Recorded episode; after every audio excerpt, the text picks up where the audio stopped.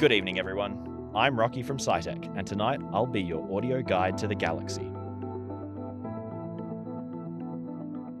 This week, we're taking a look at Venus, the brightest planet in our sky, and we'll be hearing a little bit about Venus's sky as well.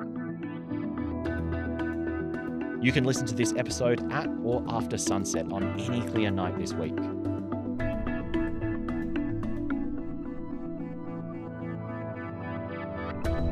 Make sure you've got this episode downloaded, and once we get started, try to keep your phone screen off so your eyes can adjust to the dark. Before you head outside, make sure you grab some insect repellent, a torch, and a jumper if it's cold. Ready? Let's go.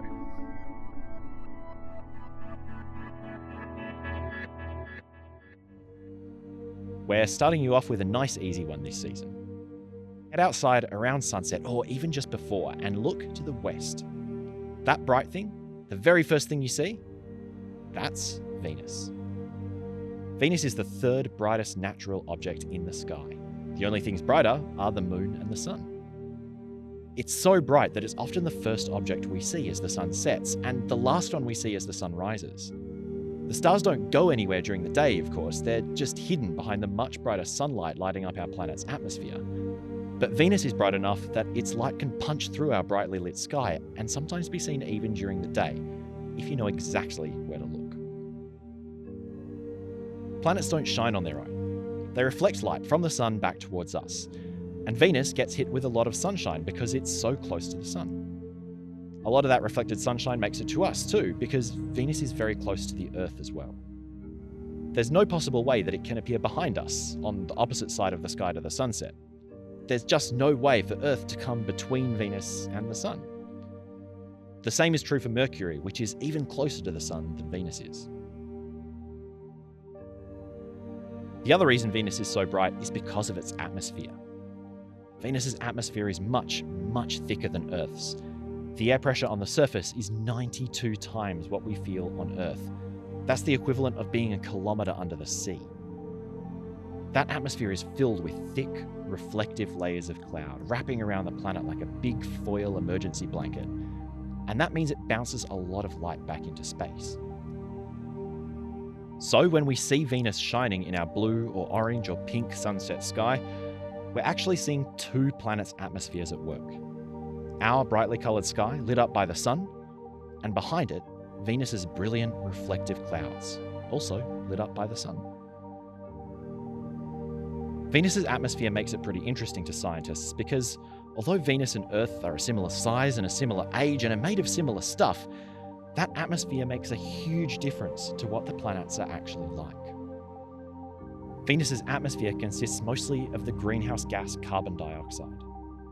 Even though it reflects a lot of light back into space, it also reflects heat from the planet back down to the ground.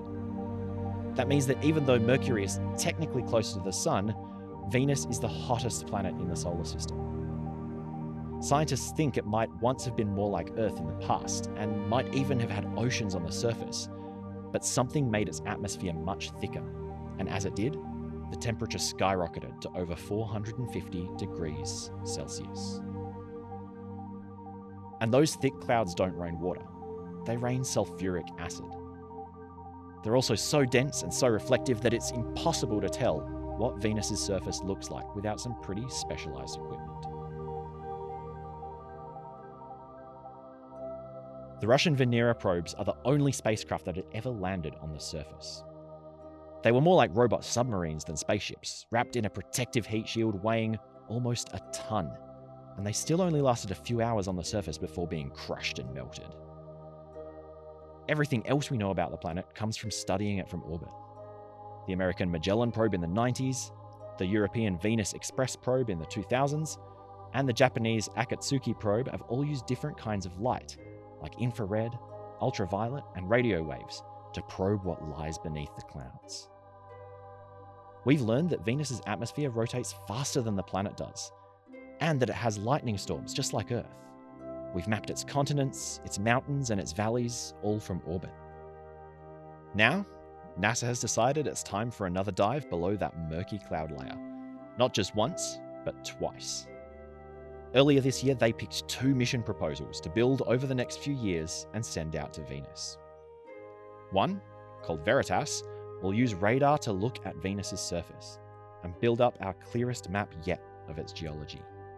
It'll look for earthquakes and volcanic eruptions and try to figure out what's going on deep inside the planet's core.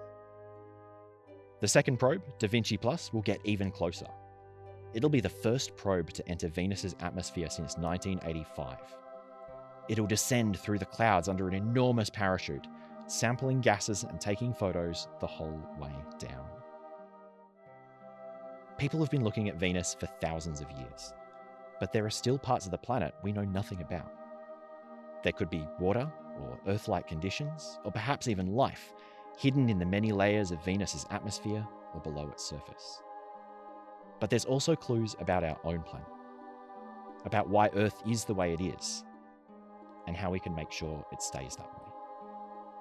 The only way we can find out is by heading out there to explore.